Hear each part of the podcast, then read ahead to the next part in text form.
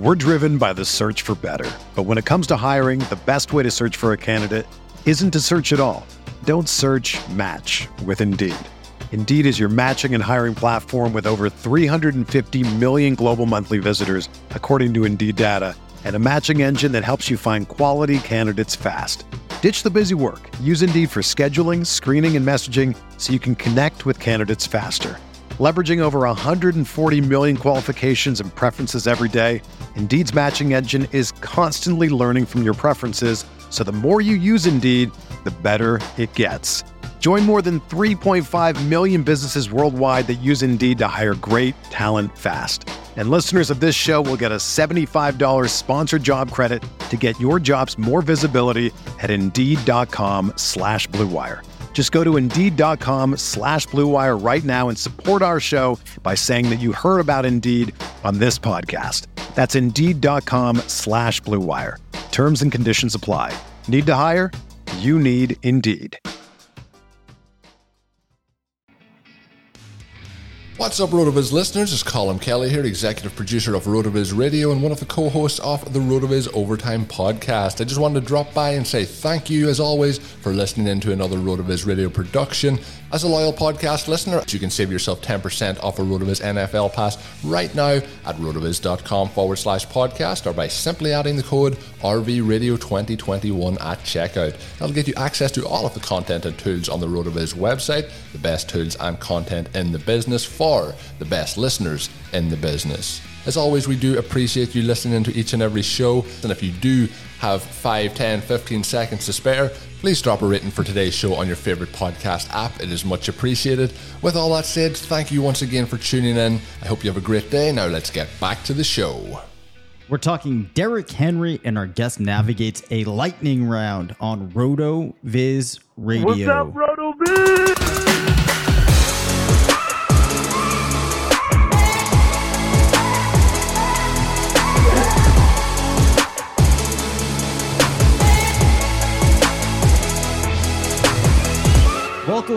Into the RotoViz Fantasy Football Show. I'm Dave Caban, one of the co-owners at RotoViz, and I am pumped because I have a special guest with me for this episode. He is a RotoViz writer and the host of Roster Locked, a best ball podcast, Mr. Zachary Krueger. How is it going, my friend? What's up, Dave? It has been a little bit since we've talked. We were uh, bantering back and forth pretty regularly as I worked on getting that best ball show set, uh, set up um, a couple months back. But since then, things have been firing. I've been uh, having the opportunity to have a lot of cool guests on, talk to some people, even have a uh, best ball show, you know, on RotoViz Radio with Colin Kelly right now, which is also a lot of fun. So things are firing on all cylinders. Uh, you definitely played a giant role in helping me get the some of those things started up. So appreciate that. Happy to be on here tonight. Got some big shoes to fill with Curtis out, but we'll see how it goes. yeah, well, I, I, am glad to have you. Um, I do have to ask at this point, have you lost track of the number of best ball teams that you will have in the running in 2021?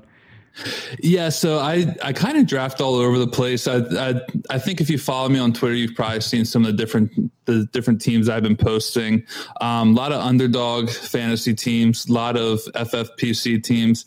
Uh, just just because of the price point, underdog is a little bit more affordable for me to do, so it's easier for me to kind of jam in a few of those teams. But I've also got a couple of FFPC best ball tournament teams in the running. Uh, I have two with Shawn Siegel. Uh, if you're familiar with him, he seems to know what he's doing when it comes to those tournaments. So uh, a lot of fun drafting those with Shawn. You learn a lot just through talking uh, strategy with him behind the scenes, and now we're just going out there and trying to execute in the draft and hope that we walk away with that hundred thousand dollars richer than we were when we drafted.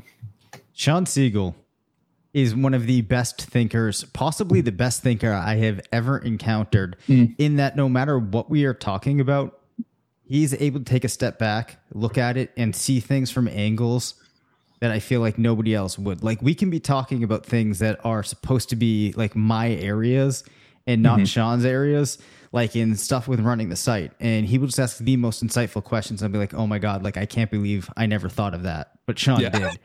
Um, and yeah, so no matter what you're dealing with, especially fantasy football, Shawn is definitely going to uh, teach you some things when you're talking with him. But oh yeah, I am very excited because we get to talk about the Chicago Bears backfield. Uh, a team that I kind of stumbled over for everybody that listened to me try to talk about on Tuesday. Maybe it didn't seem like it, uh, but I stumbled over it in that I was just confused by this backfield, and I think that I still am. So I am looking for somebody to help me out here. Uh, just to recap, my points were that this backfield is kind of confusing as to what you do with it. I'm hoping that David Montgomery could make his way into the seventh round to be a zero running back type of target for me. I had been interested in Tarik Cohen to some extent on zero running back teams, but it looks like there might be some lingering injury issues. I know we talked about that before the show. Then, of course, you have Damien Williams, a player that historically I have liked, took last year off due to COVID. We have these three players here They're positional ADPs, you have David Montgomery at RB20 going around 38.5 overall. Cohen's going at RB51 at 162. Then you have Damien Williams all the way down at RB64 with an ADP of around 24 or excuse me, 241. Montgomery's ADP has been fairly flat. Uh, we've seen Cohen start to creep up lately, Williams to some extent. Do you have any major feelings, Zach, about this backfield, and what do you make? How are you approaching the Chicago uh, backfield? Yeah, so I think you you bring up a really interesting question, and I'm not sure that I'm going to give you the most clear answer in terms of uh, investing any kind of true confidence in this backfield. But I'm going to do my best here. We'll see how we come out on the end of, other end of this thing. But starting first with David Montgomery, last year he was, I believe, the overall running back four in total fantasy points, which was a rather unexpected finish, somewhat buoyed by the fact that Tarik Cohen suffered a torn ACL in like the first or second week of the season, which really kind of paved the way for Montgomery to become that de facto three down back for the Bears. Uh, you know, he the only time he was pretty much coming off the field was for a breather. Uh, the expectation now is that Tarik Cohen comes back, which is you know why he's going around the running back 51 right now. There was recent news that came out that he may not be fully recovered from this torn ACL that he suffered. So I actually think that his ADP is going to start to dip over the next couple weeks. There's some rumors that he could be possibly going on the physically able, unable to perform list, or for those who maybe uh, navigate that a bit in an easier fashion, the pup list. Uh, he could be going on the pup list. So Tarik Cohen's ADP, I expect to fall a little bit. And Damien Williams is a guy who you said you were high on him. I, I liked taking Damien Williams, you know, in 2018, where I could get him. I thought he had a chance to be a value. He obviously, I'm sorry, in 2019, and then he missed the 2020 season. You know, he he opted out of the season because of COVID. So uh, I think Damien Williams is about about to turn 29 or 30. So he's, you know, certainly kind of past that age where running backs start to decline, but he did miss a season. Um, he's in an offense that I think could be difficult to project given that we don't quite know what the Bears are going to be doing with Andy Dalton or um, Justin Fields. But I think the thing that I try to do most with these offenses where we have so many questions about the running back position is I try to capitalize on the running back who I think I could um, logically think out a role for um, and who is coming at the best value. So when I look at someone like David Montgomery and Tarik Cohen, if we just start there, David Montgomery, I would at least assume, and you can tell me your opinions on this, I would assume that David Montgomery is probably like the early down grinder back if Tarik Cohen is healthy. Would you agree with that? Yeah, I would. Yeah, so I would I start there. Definitely do. Yep. Yeah, so I start there with Dave Montgomery, and then Tarik Cohen is, you know, the traditional, you know, third down pass catching back. Um, where I think the situation gets interesting is if something were to happen to David Montgomery, uh, you know, maybe he maybe he's just not playing well. Um, it's not like he's the most impressive back on the field, but maybe something, you know, ha- even happens where something, you know, he goes down because of an injury, and now we're looking at Damien Williams possibly being thrown into a starting role, and Damien Williams, who can also catch passes, perhaps serves a little bit more of a role than Tarik Cohen does if Williams was ever to replace Dave Montgomery um, in the offense on any given week or any any given stretch or maybe Montgomery misses time. I think that Damien Williams has a chance to surprise people and perhaps be a little bit more of a force in this offense than we're expecting.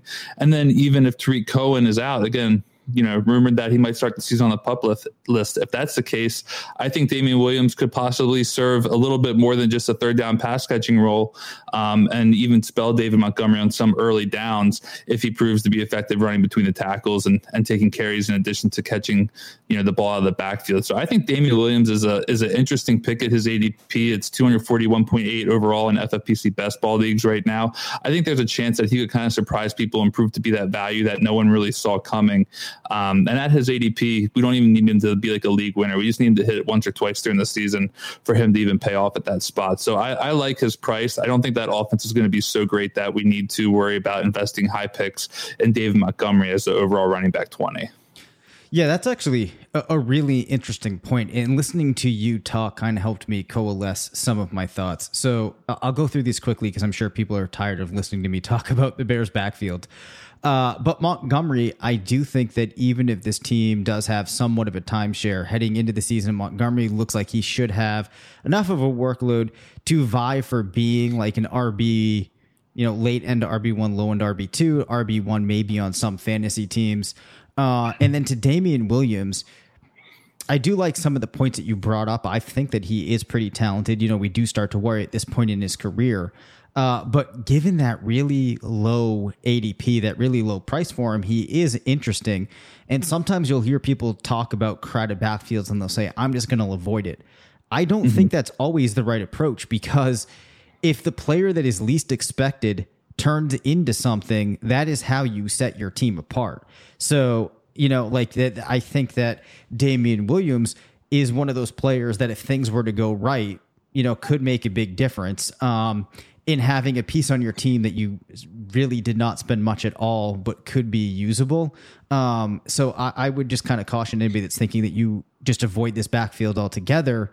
You know, maybe that isn't the right approach. Maybe it's you go after Williams if we don't see David Montgomery go in your draft at a, at a, at a reasonable point.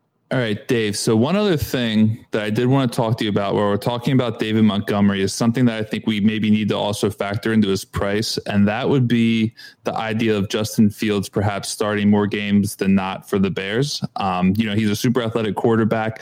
I think he ran like a 4.49 40 yard dash or something like that at his pro day.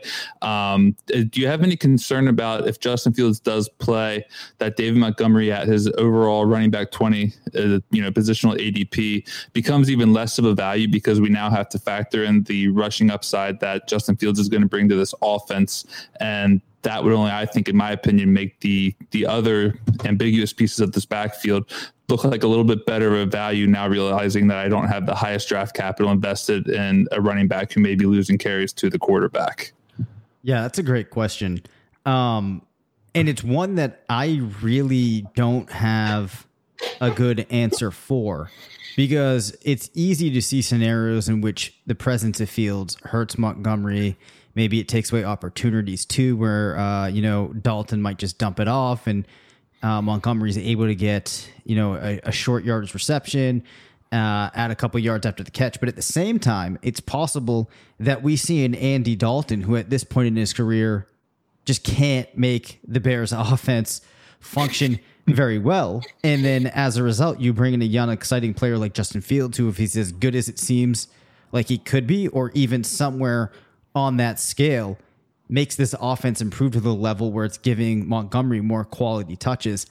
I hmm. don't really know. So, because there's so much uncertainty there, I just kind of, again, go back to considering that full range of outcomes for Montgomery. And that's how I approach it. Uh, but I do think that you bring up a really good point that I haven't even mentioned yet, and it's the identity that this team is going to have, the way that they mm-hmm. operate, and obviously who's playing quarterback is a piece that's very hard to you know formulate in your head what that's going to look like. So that's another reason why uh, it's when I'm drafting these players on this team, you know, I'm hoping that I'm able to find them in drafts or when I'm taking them, it's probably going to be when I would get them a little bit later than they normally would be. Because you're right, there's a lot of ambiguity. We're driven by the search for better. But when it comes to hiring, the best way to search for a candidate isn't to search at all. Don't search match with Indeed. Indeed is your matching and hiring platform with over 350 million global monthly visitors, according to Indeed data, and a matching engine that helps you find quality candidates fast. Ditch the busy work. Use Indeed for scheduling, screening, and messaging so you can connect with candidates faster. Leveraging over 140 million qualifications and preferences every day, Indeed's matching engine is constantly learning from your preferences, so the more you use Indeed, the better it gets. Join more than 3.5 million businesses worldwide that use Indeed to hire great talent fast. And listeners of this show will get a $75 sponsored job credit to get your jobs more visibility at Indeed.com slash BlueWire. Just go to Indeed.com slash BlueWire right now and support our show by saying that you heard about Indeed on this podcast. That's Indeed.com slash BlueWire. Terms and conditions apply. Need to hire? You need Indeed. Yeah, yeah. So I, that just something else I thought would be factoring and worth maybe mentioning just to get your thoughts on that. More fun is the lightning round that we are about to enter. So, are you ready for the lightning round? I am going to ask you a yes or no question, and you have about 30 seconds to elaborate on it. I had in the notes that I was going to cut you off, but those are for Curtis. I will not cut you off, but I will ask you to be brief. Can you do that uh, for me? I'm going to do my best to stick within the 30 second time frame. Do you, you you have high expectations for one of the goats. I'm going to try to match the goat stats today and stick within that 30 second time frame and see what we can do. So I'm ready. I want you to hold me accountable. All right, I love it. All right. All right. Remember, I need a yes or no answer. The 10 yes. and these are focused on 2021 redraft. The Tampa okay. Bay Buccaneers will have three wide receivers finish in the top 36. Yes or no? I'm going yes with this one and just doing a little bit of research before the show. Last season, the wide receiver 36 in PPR per game was Kenny Golladay. He averaged 13.16 PPR. In 2020, Antonio Brown averaged 14.6 PPR um, with the Buccaneers. That was in only eight games, but I think that there's a chance that Tom Brady is going to give him enough targets to perhaps give him a wide, wide receiver 36 finish, which is all we're asking for. So I think that could happen. Godwin and Evans are slam dunks for at least top 24, probably a lot better than that. I've talked about it. I have big things in my mind for AB and these Tampa Bay wide receivers, so I like it. All right, Antonio Gibson at RB twelve is a better draft pick than Jonathan Taylor at RB seven. Yes or no?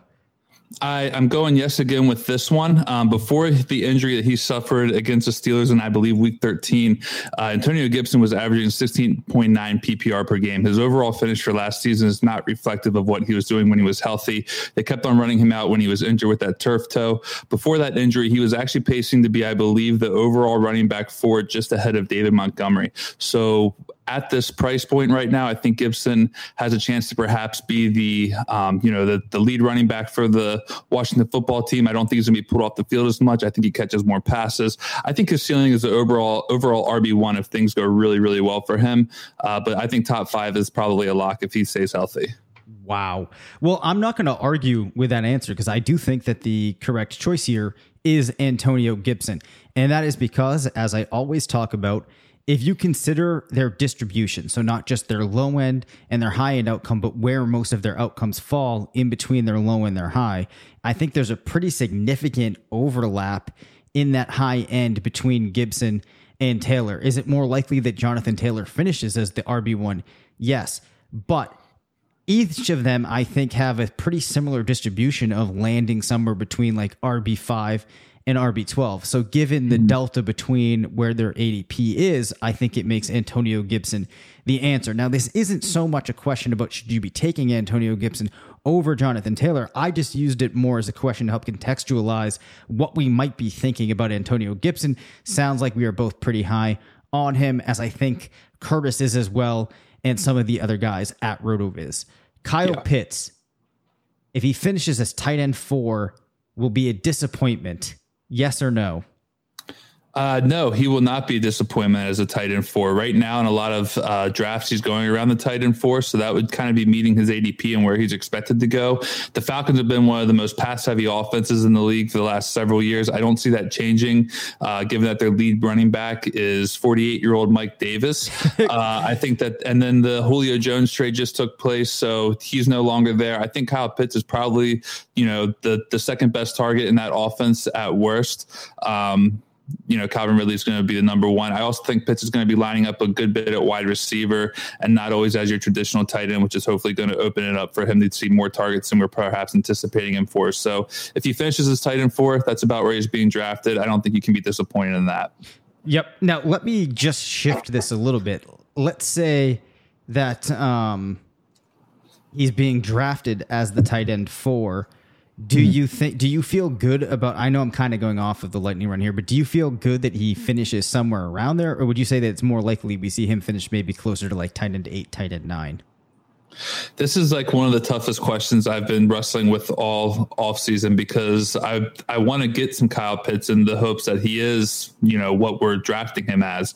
Uh, I do have concerns that he won't be just given the historical nature of the tight end position and being kind of tough for some players to um, adjust to being a, a, good fantasy tight end in the league uh, in year one. But I think that right now. Um, you know he's a player who I'm taking with the understanding that I might not get where I'm taking him at. But I'm I'm kind of also telling myself that even if that doesn't work out, that hopefully I'm building a, a, solid enough roster where if he is finishing a little bit below ADP, as long as it's not too far, it shouldn't hurt my roster too much. If that makes if that makes sense. Yeah, it does. The thing that I would say to people that are going out and drafting Kyle Pitts aggressively is you're going to have to contextualize it in terms of points scored per game and not where he finishes in terms of tight end rankings at the end of the season because mm-hmm. there's pretty much three tight ends that are if he were to outscore them in a, in a season where everything went you know okay for them and they didn't miss large stretches that would be insane and then you still have guys like Hockenson, Mark Andrews uh, and some other established players. So I think that you're probably going to see Pitts fall into this range where a lot of tight ends are tightly grouped. Um, which is one of the reasons I'm cautioning people against over drafting him because the odds that he separates himself from some of these other players enough to finish as tight end four are you know fairly slim um, and even if he does finish in that sphere it doesn't you know you're taking on a lot of risk going after rookie tight end regardless of how talented he is. Um, you know, so you might be taking on that risk versus the gain that you could get, even a very good outcome. Uh, you know, might be fairly small against options you could get that uh, come at a lower price tag. Final question in the lightning round. I would rather have Sam Darnold than Ben Roethlisberger as my team's quarterback to start the season. Yes or no?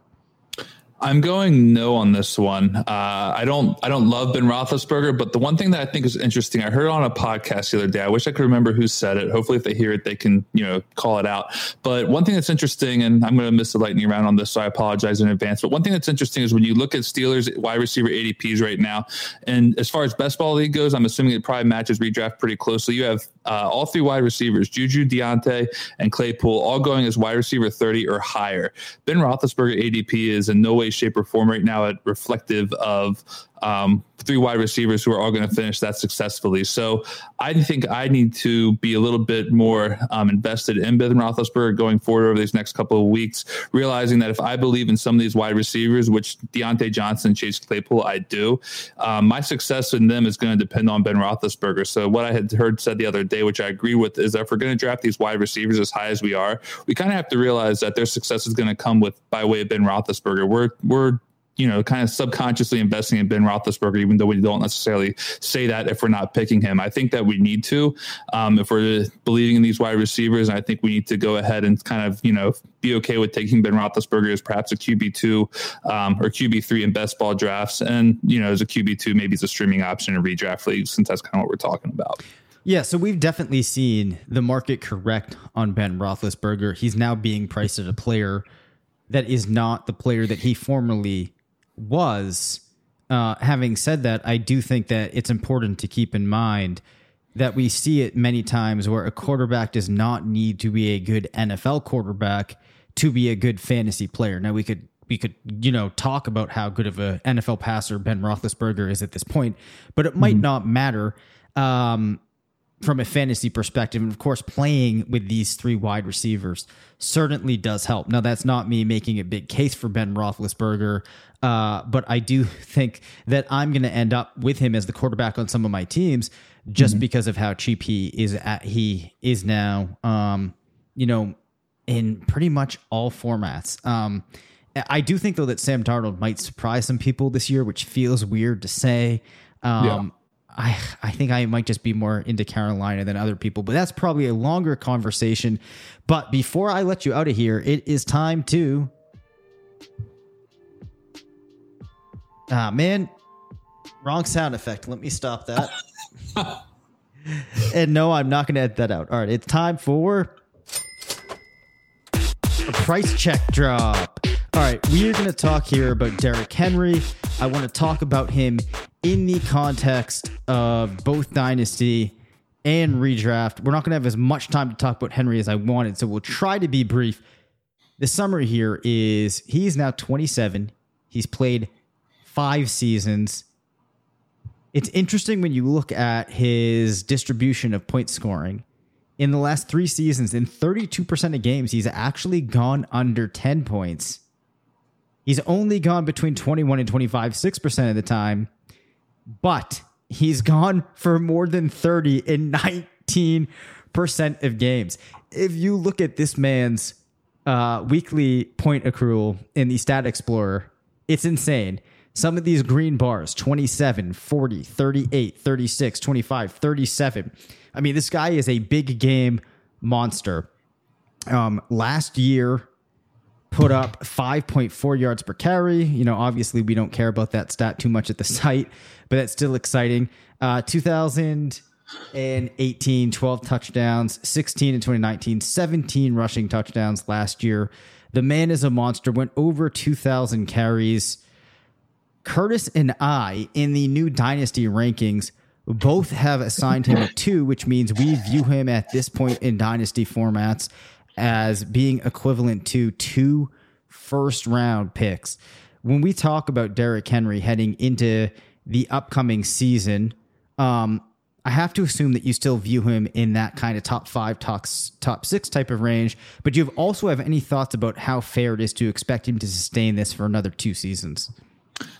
I do for a couple of reasons. No, uh, I mean, number one is obviously the age. We know that the age that Derrick Henry is at right now is right around the time you start to see running backs drop off a little bit in their production. Um, and then on top of that, his carries and his overall rush volume, especially these last two seasons, have just been absolutely ridiculous. I mean, you're looking at a guy who had over, I think, 400 opportunities last season. Yeah, 409 last season, 328 the year before. He's a guy who is now 27. He's starting to reach that age where the decline is likely coming. Um, it could be at you know any point in time now. I don't expect it to be in 2021, but 2022 that could be very well possible. And then on top of that, he just has a lot of of mileage. He has a lot of wear on the tread right now. He's been leaned on by the Titans for the last two years in a row to grind out games in a big way. Some of those high scoring games are reflective of the tremendous volume that he's been receiving. And I do have a little bit of concern about Derrick Henry going forward in terms of how much longer can he sustain this for. He's not one of these guys who has gotten by on shifty run plays and avoiding tacklers. He's, as a matter of fact, the exact opposite. He he runs through guys. He throws them aside. You know, he there, you can probably go find a five minute highlight reel of Derrick Henry just throwing cornerbacks from left to right across the field as he's rumbling down the field. Um, he's a violent runner, and that does not obviously hold up as well as those more elusive guys who can maybe avoid contact. Derrick Henry tends to embrace it. So um, between his age, his volume, and his running style, I do question how many how many more years he can sustain this level of success. I think that the the downturn is coming. I just hope that it's not in 2021. I've been selecting him periodically in some drafts, um, you know, wanting to have hopefully that upside. But um, Derrick Henry is someone who I'm I'm definitely you know keeping an eye out for. And when when that drop starts to take place, I want to kind of be ahead of it a little bit, hoping that I can find someone to dump him off to who maybe hasn't been quite as awoken to the situation as I think I would have been at that time. Yeah. So it's interesting with Henry as to how I get to what's a pretty good valuation for him. I think for me, it's because I expect him to be so good this year, and there's a potential for him to still be pretty darn good heading into next year. as well that he's worth it because we don't have many running backs like him. Now, the mm-hmm. things that you don't like are the fact that he also is not a pass catcher. So if he yeah. starts to lose one element of his game, it's not like there's multiple ways that he can produce points. Um, you know, we've seen it now so many times. Todd Gurley, probably the most recent example of when a running back falls off. They just really fall off. So I think that if you're going after Henry in Dynasty or you currently own him, you're doing so on the premise that you need this top level running back for a season, season and a half. Beyond that, it's, you know, maybe a dangerous proposition to be expecting much more. Having said that, I do think he's a player that will always have a role because even as he starts to roll down as an every down type of back or the type of back that's going to see 400 carries a season, you're probably still going to see him getting work at the goal line, right? So he probably always have a job like that in that regard. Um, but beyond that, I mean, you just don't see a lot of running backs anymore putting together six plus years of elite production. So you're definitely approaching the end of it at this point. For me, like I said, Henry is a guy that you have on your roster. You go and you get if you're vying or if you really want that elite running back, plan on it for maybe another year, year and a half is how I'm approaching it. So I think we're fairly on the same page there redraft players, I do expect him to be really, really exciting this year. Yeah, yeah, no, I, am with you. I, as far as redraft goes, I think you're fine with taking him as ADP. With Dynasty, um, to kind of sum up what you're what you're saying, and you know, and agreeing with you, I think that you're looking at him in Dynasty. If you think you have a window of about two years where you can win a championship, then going out and looking to maybe acquire Derrick Henry if you don't have him, because it would probably be okay. You can trade him for that 2021 first if you haven't had, you know, your rookie draft yet. You can maybe trade him for your 2022 first as well if you think the value that he's he's going to return to you is that of a league winner who's going to provide that last piece to your dynasty roster to get you that championship, then I think you go ahead and do it, but you don't get so heavily invested that you're, you know, kicking yourself for having invested too much into him, realizing that he could definitely be on the back end of his career by 2023. Awesome. So we will have now. I got to ask when you're mm-hmm. talking with your friends, what do your friends call you? Do they go full name? Do they go Zachary? Do they go Zach? Do you have a nickname? What do they go with? So in college, you know, my last name's Krueger. In college, it was Krugs. Okay. Um, just K R U E G S. In college, it was Krugs. Um, most of the time, anyone else, it's just Zach. Uh, and then my middle name is Daniel, so my dad will sarcastically call me Daniel at times. So it, it depends. I'm a man of many names. I'll, I'll, accept any and all. Um, but yeah, you. It, I, I, always thought Krugs was kind of cool. It keeps me young, you know. Get get getting as I as I now get to uh, approaching my age 31 year, getting called Krugs by people kind of keeps me young, sounding sounding hip. Like I do have a nickname, but I'll I'll take any of them. Zach, Zachary, it, it's fine. I, I'm very disappointed in myself that when you first started talking to me about roster locked. Mm-hmm. It did not even cross my mind that maybe we should try to work in some type of Freddy Krueger branding into the whole thing. Yeah, well, and you know, the, if any if anyone does ask me my name, um, you know, like if I tell them my last name is Krueger and they, they don't quite hear me, I let them know it's Krueger like Freddy. So I, I am I'm, I'm quick to use that as a reminder, and people tend to uh, pick up on that pretty quickly and and understand where I'm coming from if they don't hear me correctly the first time. Awesome. Well, it sounds like you've agreed. I've roped you into joining me for one more show that we'll be posting on Friday. Is that correct, sir? Uh, yeah, yep. I, I will be back on for the next show. Um, we're going to get a show sheet together here and prep a little bit for that one. Hopefully, this preparation was adequate enough for it. It was fun talking with you. Uh, we'll be back for one more uh, later on this week. Thanks for listening to the RotoViz Fantasy Football Show. Don't forget to rate, review, and subscribe. Follow us on Twitter at DaveCabanFF and at CPatrickNFL. Email us at rotovizffshow at gmail.com. Visit rotoviz.com forward slash podcast for more information on listener only discounts. And until next time, thanks for stopping by.